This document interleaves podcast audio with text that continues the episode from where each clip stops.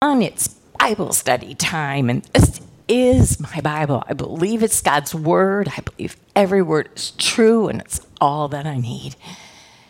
You know, we left last week with the brothers really in a state of, of bitterness and calloused, hard hearts. I mean, who would who would first of all even say, let's let's throw them in a pit and let's kill them. and then well then one brother comes and said, well, let's not kill them, but let's sell them.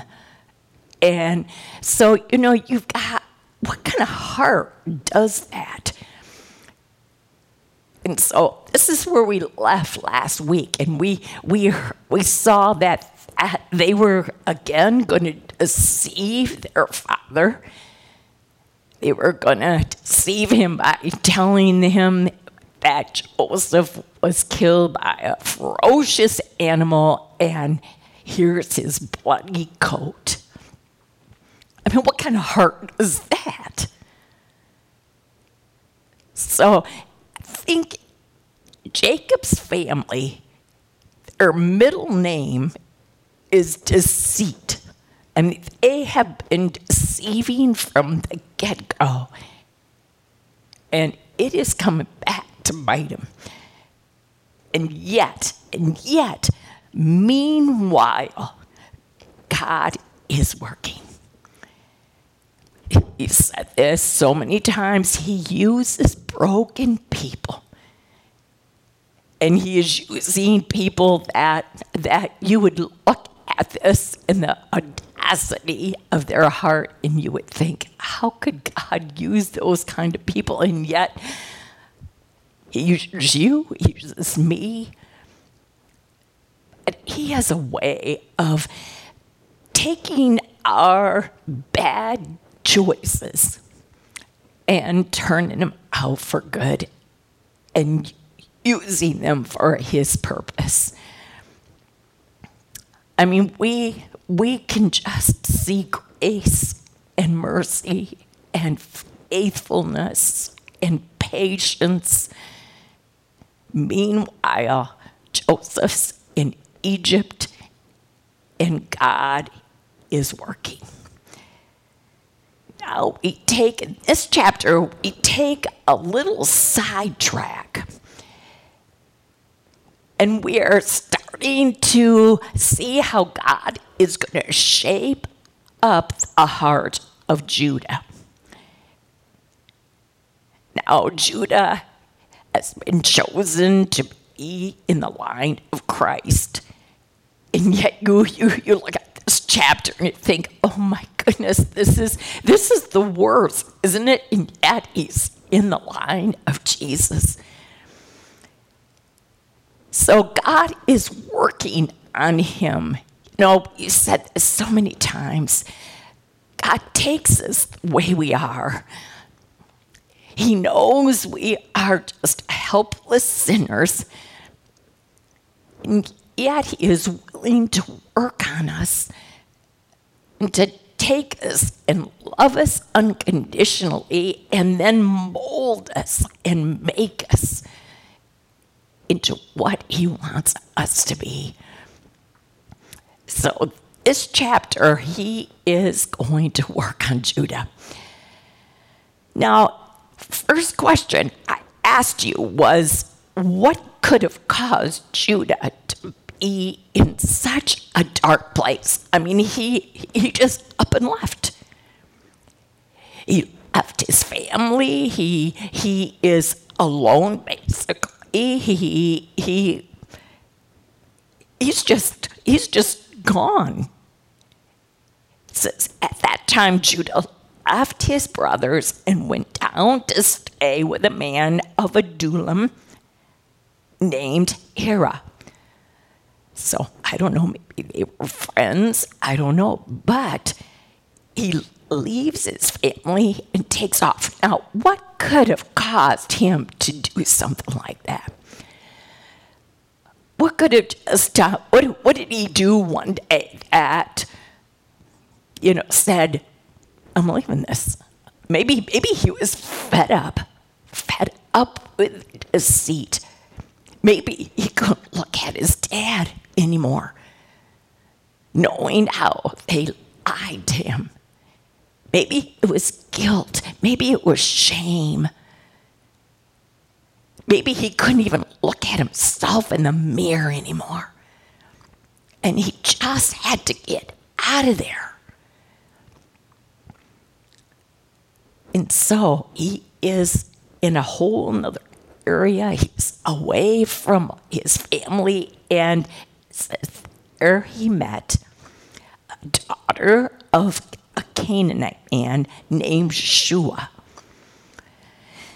Now we have to address bad choices when we're in a state of, of guilt or shame or down or defeated or disappointed or depressed or or just life is hard and we have to decide when we are in that state of life maybe no one's fault it's just the way circumstances are and you're in that place and you have to decide okay how how am i going to act how am i going to react to life in this state.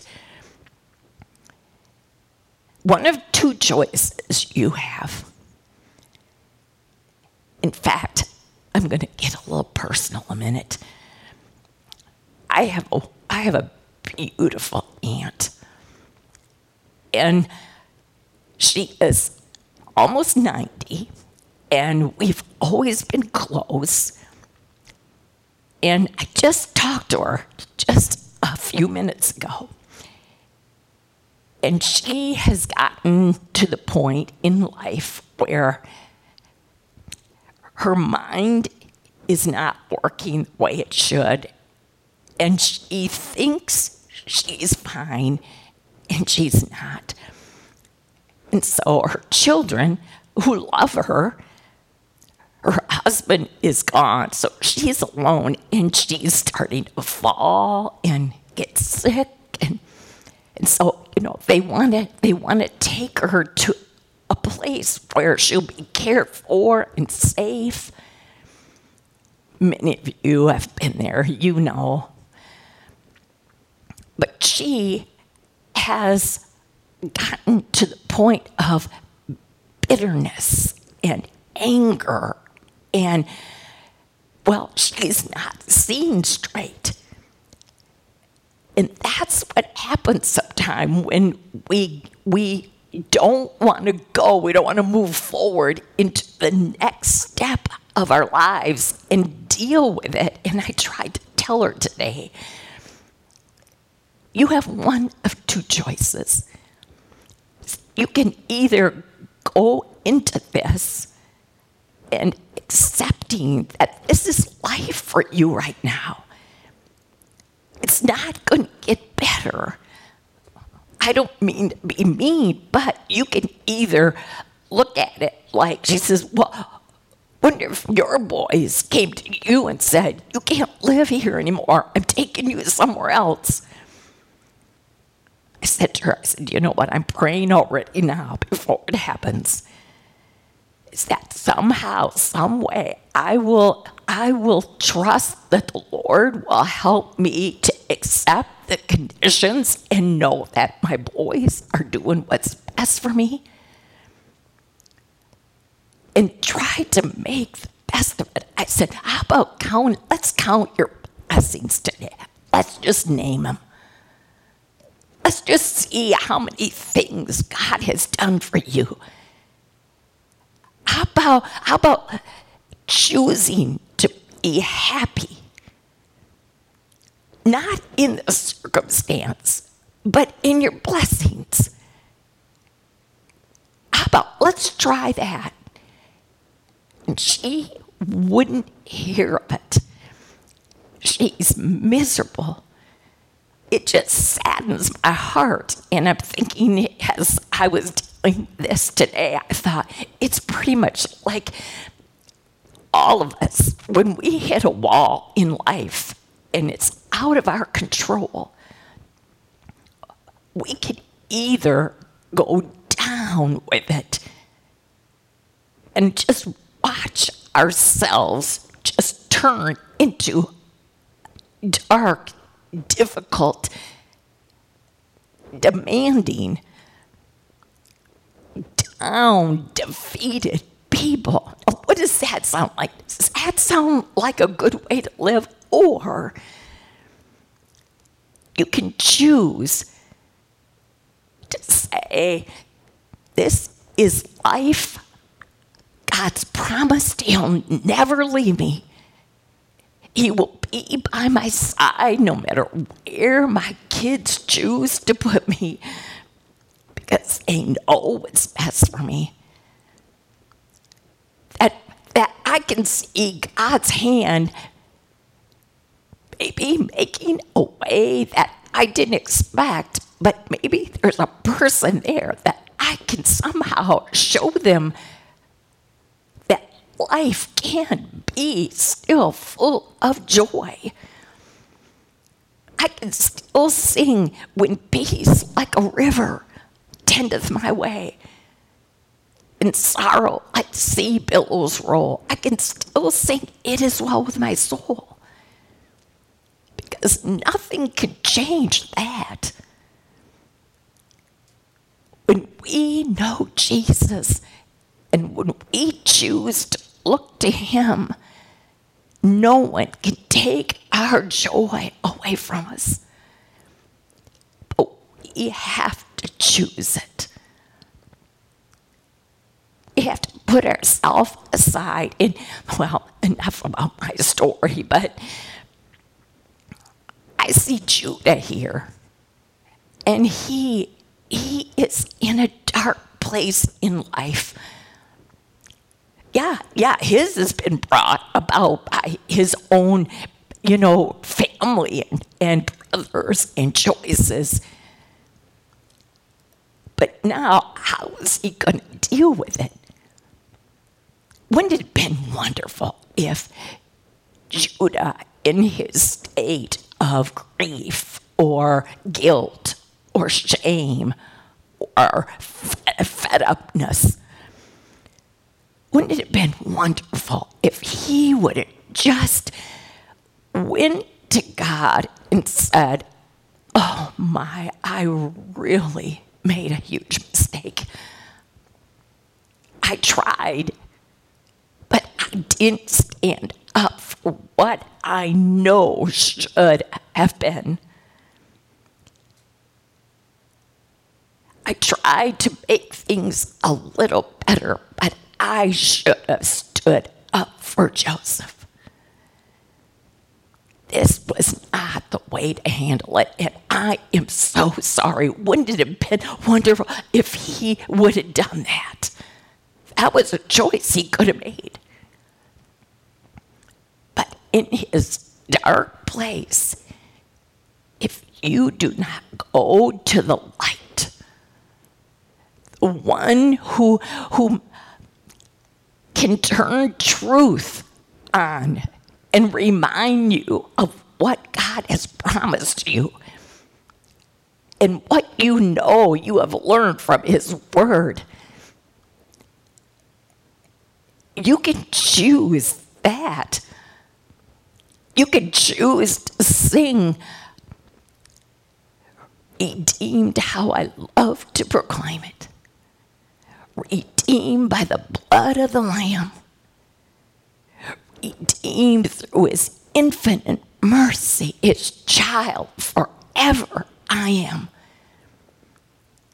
You know we can sing that song and know it's true no matter what life is throwing at us? Or it can be like Judah and you know what happened to him? He left. He took a wife from the Canaanites. Now, he, he knew better. You know why he's in such a dark place? Because he didn't go to God and if you do, if you do not go to God, you are going to stay in that dark place and it's only going to get darker and you don't even care anymore. You don't even care what happens. You don't even care about your choices. Because I know he knew better. I know he knew better than to choose a Canaanite wife. He had to have heard the story about Isaac, knowing he, he went to he went to his people, how how his father, um, how his grandfather Abraham, how his grandfather went to um, his servant and said, "I need you to go to." Our family line and choose a wife for Isaac. And then that beautiful story of Isaac meeting Rebecca. And then you have to know that heard the story about his dad, his father Jacob, listening to his dad say, Don't pick a Canaanite woman. And he goes to Laban and works for Rachel, but then gets Leah, and then, well, you know that story. But they knew better. And why? Why? Why was that such a strict order? I did. Why did Abraham care so much for Isaac in that respect. How come Isaac cared so much for his boys? And I mean, it, it was right in our story weeks ago about how it just hurt them so much when they knew Esau took a wife from Canaanites. How Isaac and Rebecca were such, or their hearts were pained because Esau just took a wife from the Canaanites. So this has been an issue for, you know, a couple generations now, quite a few in fact. And so why why does he not care and just take a wife from the Canaanites? See, he didn't go to God when he was in this dark place.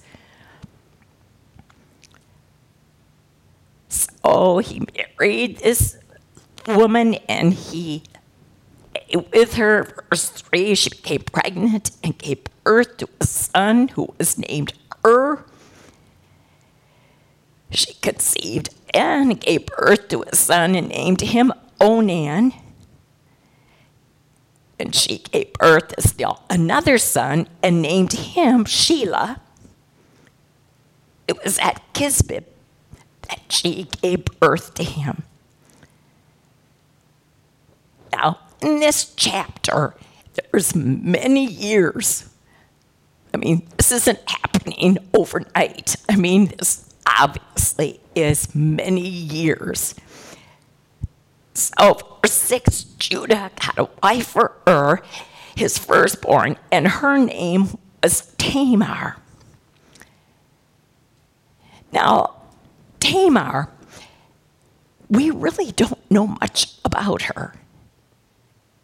We, I, I, you know, there's different opinions, but what I came up with Tamar is a Hebrew name. Could it be that Judah did know better? And when it came to his son, he wanted to follow what God had said. I mean, I don't know for sure, but why would a Canaanite name their daughter a Hebrew name. So maybe Judah went looking and found Tamar. But when she married Ur,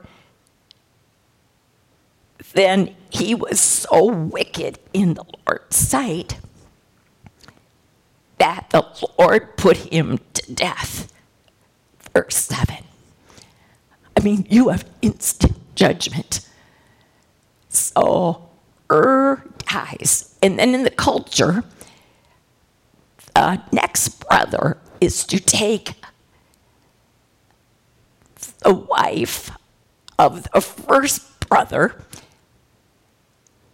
and conceive with her and have a child with her, but then that child would not be his, but it would carry on the name of the first.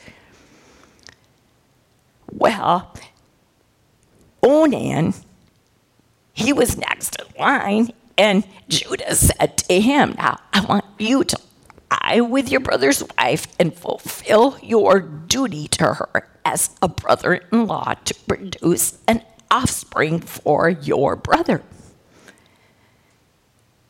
Verse 9. I'm telling you, deceit just seems to pour out of them like it's no problem at all. So he concocts this plan to, to be able to have, have sex with his sister in law, but without without the responsibility. So he knew that this offspring would not be his. And so let's just play around. But I know how to keep this from turning into what I don't want it to. What he did, verse 10, is so wicked in the Lord's sight. So he too was put to death. Well, then, verse 11, Judah then said to his daughter in law Tamar, apparently Shelah was young. And so he said to her, Live as a widow in your father's house until my son Shelah grows up. But see, even in his mind, he's thinking, I don't know, I think we have a jinx here. I don't want to lose my third boy. So he tells her one thing, and yet he's thinking, uh uh it's not going to happen. So Tamar went to live in her father's house, and after a long time, Judah's wife, the daughter of Shua, died. And when Judah had recovered from his grief, he went up to Timnah to the men who were shearing his sheep, and his friend Hira, the Adullamite, went with him. So we have this picture. Years have gone by, and Judah's wife passes away, and now he and his friend are just together and they are going to go shear some sheep.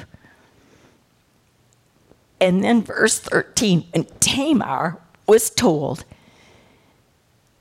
her father in law is on his way to Timnah to shear his sheep, she took off her widow's clothes, covered herself, and then sat down at the entrance to Enaim, which is on the road to Timnah.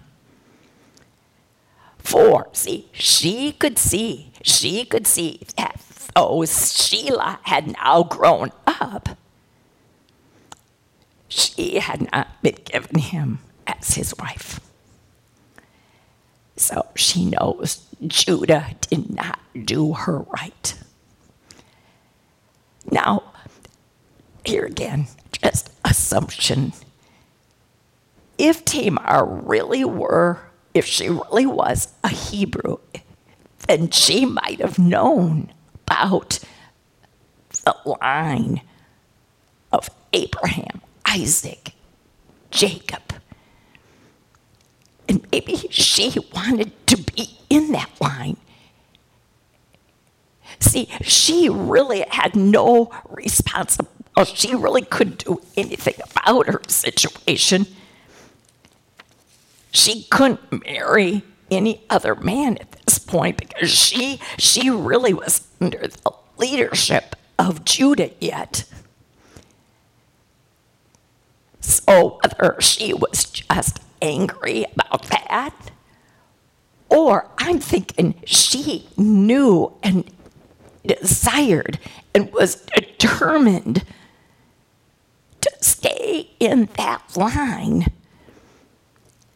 And she had to come up. She was desperate enough. She had to come up with a plan. And so she put two and two together.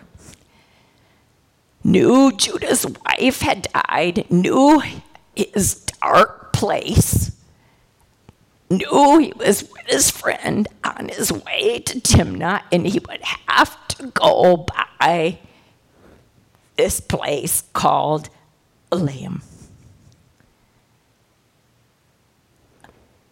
So she figures out, she, it says here, she saw that Shelah had grown and she wasn't given him. And so when Judah saw her, he thought she was a prostitute because she had taken off her widow clothes, of course. She had covered her face. And not realizing that she was his daughter in law, he went over to her and said, Come now, let me sleep with you. She knew that this man would be vulnerable and was not in the right place. So, and a man and had needs, and she figured out, I think I know how to get him. So she had this timed right. She knew where to place herself. And she was right. She was right on. It. So when he said, Come now, let me sleep with you, then she asked, Well, what will you give me if I do? Oh, I'll send you a young goat from my flock, he said. Well, she's thinking, okay, how am I going to know for sure? So, will you give me something, a pledge of some type, until I get my goat? So he said, Well, name it. What do you want? Tell you, this girl, she figured this out and she said, I want your seal, its cord, and the staff in your hand. So he gave them to her and slept with her, and she became pregnant by him. After she left, she took off her veil and put on her widow clothes again, and meanwhile, meanwhile, Judah sent. I mean, he's good on his word. Got us that. And so oh, he sent the young goat by his friend the Adullamite in order to get his pledge back from the woman. But his friend didn't find Tamar. So he asked the men who lived there, Where's the shrine prostitute who was beside the road at Enaim? Oh, there isn't, there hasn't been any shrine prostitute here, they said. So he went back to Judah and said, I didn't find her. Besides, the men who lived there said there hasn't been any shrine prostitute here. Then Judah said, Ah, let her keep what she has, or we'll become laughing stock. After all, I did send her this young goat, but she didn't. but she did, but you didn't find her. So, hey, we know I tried. About three months later, Judah was told, Your daughter in law, Tamar, is guilty of prostitution, and as a result, she is now pregnant. Oh, Jesus said, Bring her out and have her burned to death. And as she was being brought out, can you picture? Did you put yourself in the story? Did you just picture Tamar walking out with that pledge that she was given by Judah? They think she's walking out to be burned to death. And she sent a message to her father in law saying, I am pregnant by the man who owns thee, she said. And she added, See if you recognize whose seal and cord and staff they are. Oh, verse 26. See, when you're in the story, can you even imagine Judah's face? Judah recognized them and said, She is more righteous than I. Since I wouldn't give her to my son Shelah.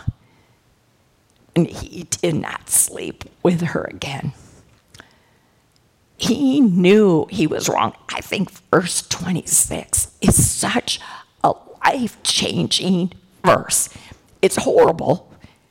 It's, it's um, like Judah saw himself and his sin and his waywardness.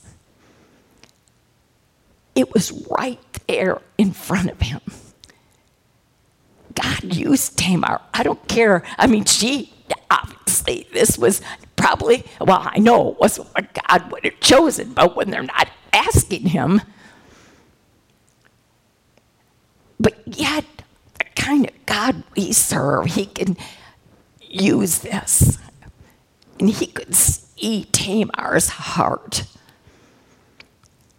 Kind of like Rahab which he lied. God can see our hearts even in the middle of our sin, and He, he can see potential. He can see if we mean it. He can, he can tell whether He can work with that kind of heart. He knew He could work with Tamar her ways were wrong, but he saw her motive. He saw she meant well. And God used her in a mighty way to expose Judah for who he has gotten himself to be by his bad choices.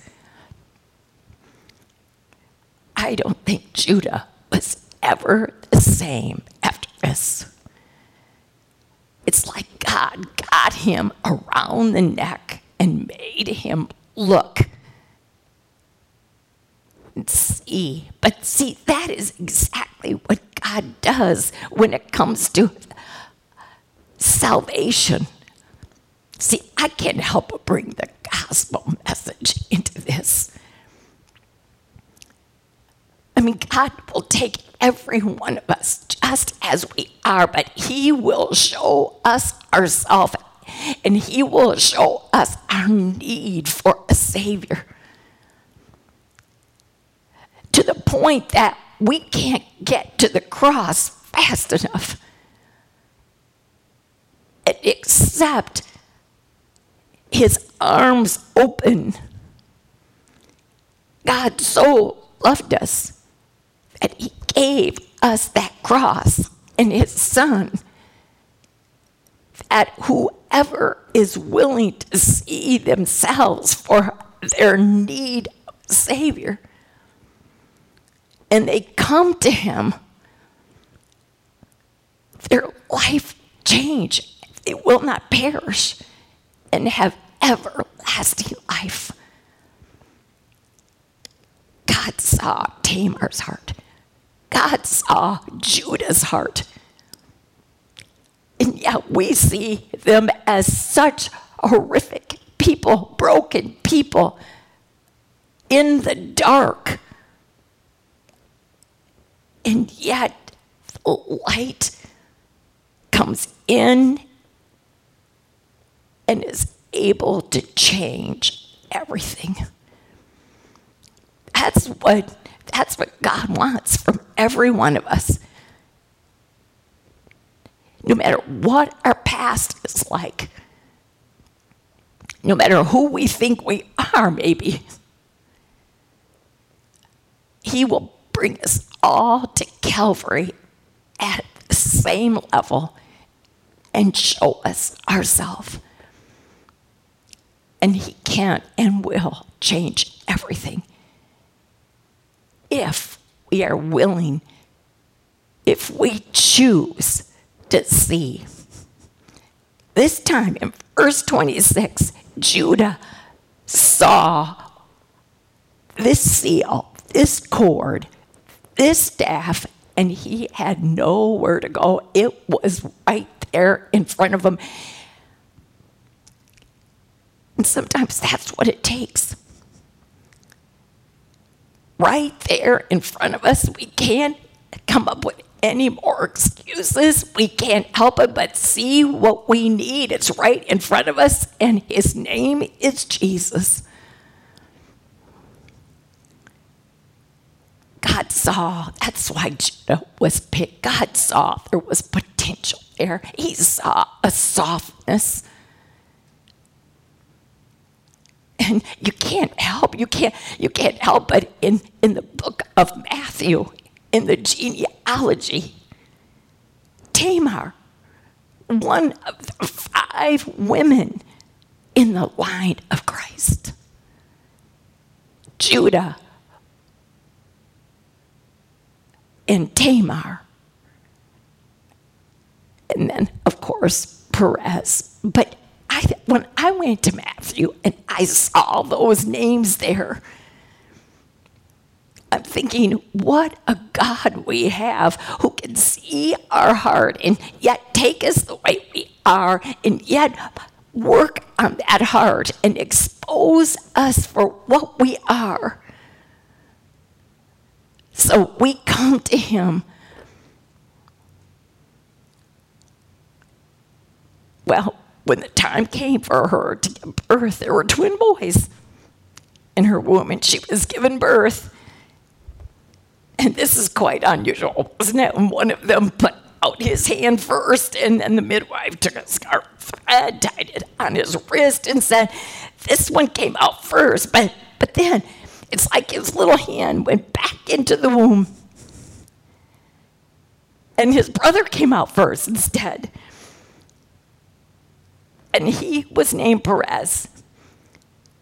Then the next twin came out with a little scarlet thread around his wrist. And his name was Zerah. What a story that now we're going to watch keep unfolding.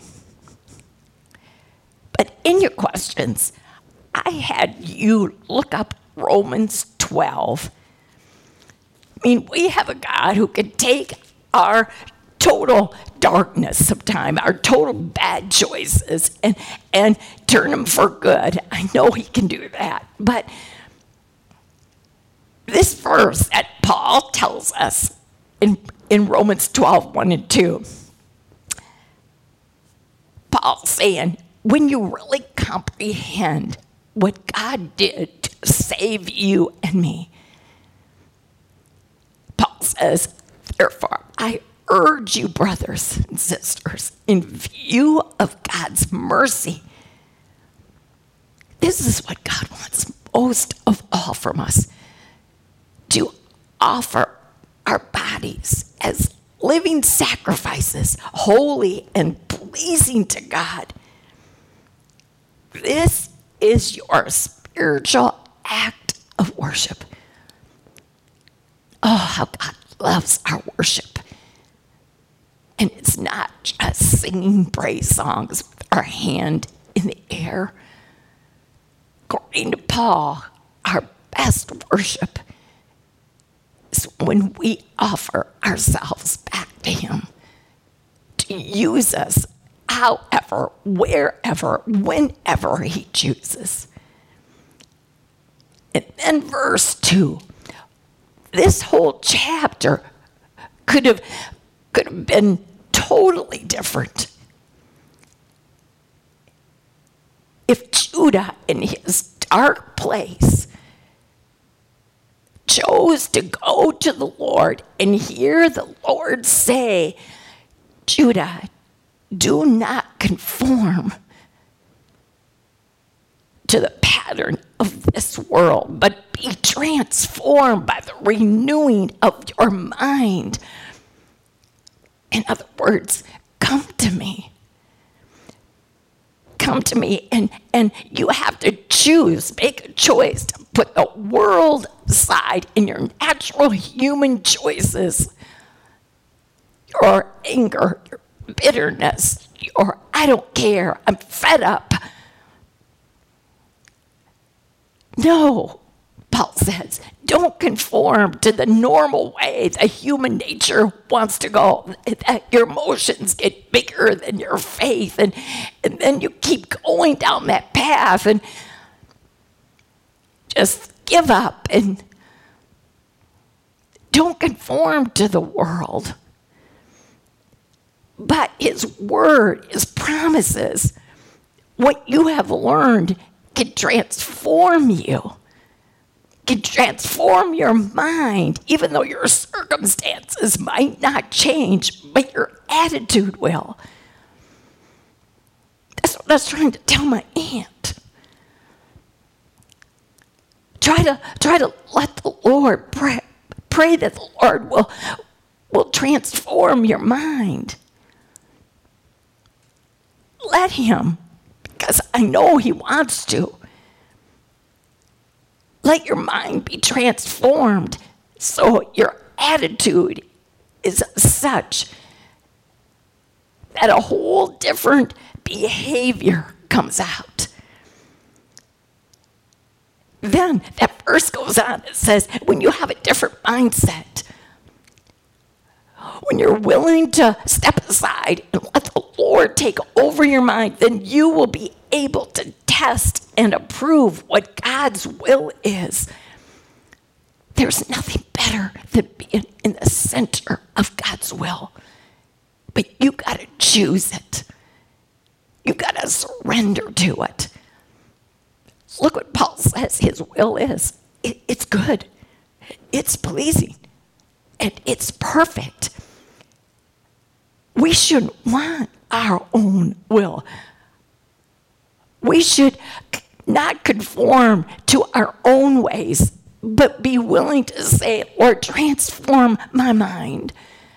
So I want your will instead of my own. I might not like this. I wish I could control it, but I can't. This is what I'm living in right now. Now, Lord, help me to transform my mind through the power of your spirit. So then I can seek your will and not my own. I think I think Judah would have been better off. Of course, we would be better off. God is always trying to keep us from ourselves so that we don't fall into that mess and the consequences of our bad choices. He's trying out of his love for us to keep us from trouble. So even though, even though he took this story and oh, he used it mightily. I think we should learn something before we get in that dark state of despair. That we run to him. See, they didn't. God's name isn't mentioned again in this chapter, but we know now, we've learned what happens when you don't mention his name. We go to him and say, Because of what you've done for me, I'm offering myself and my situation and my circumstances. I'm offering them to you, knowing you can and will transform my mind so I can accept your good, pleasing, and perfect will. Corrie ten Boom said something that I want to end with today. She said, If you look to the world for your answers, you'll be distressed. If you look to yourself for your answers, you'll be depressed. But if you look to Jesus and his word for your answer, you'll be at rest. Heavenly Father, thank you for Jesus. But thanks for this lesson that teaches us that life happens, but we have choices. What can happen when we choose our own mood and feelings and emotions? What messes we can get ourselves in, or if we just come to you, knowing that your whole goal is to change us, change our mind, change our attitudes. We know how to deal with life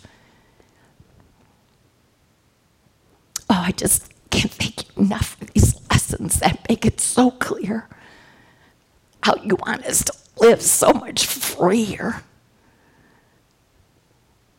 That we can live life to the fullest, even to the end. If we desire, if we are desperate to want your will, good, pleasing, and perfect will, may we want nothing else but. And we pray this all in Jesus' name, who makes this all possible. Amen.